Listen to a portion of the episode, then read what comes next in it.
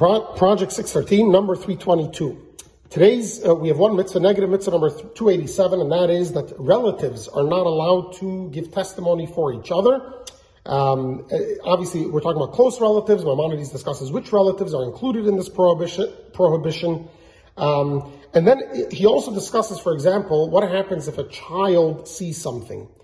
And now, a child is one of the people that can't be a kosher witness. But what happens if the court case or the proceedings happen when the child is an adult, is after bar mitzvah?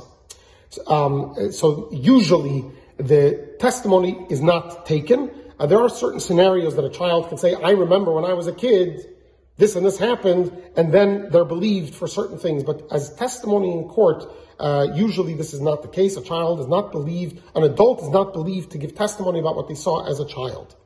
Um, also, uh, you're not allowed to give testimony about something that you're uh, related to, even not blood relation. For example, something you benefit from.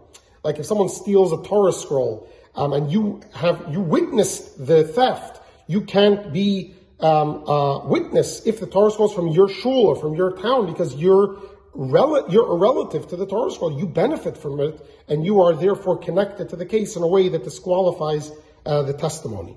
Now, Maimonides also discusses there are certain people that are disqualified from being witnesses, but they can be judges.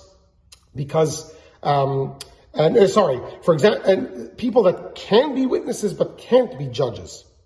For example, someone who dislikes you can be a witness on your behalf or against you, um, assuming there isn't a direct bias, but they can't be a judge because a judge has to adjudicate the case. And if a person um, uh, has an animus towards a certain person, the chances of that judgment going against them is, is too great uh, for comfort. And therefore, there are other people that, although they are kosher to be witnesses, are not valid to be judges.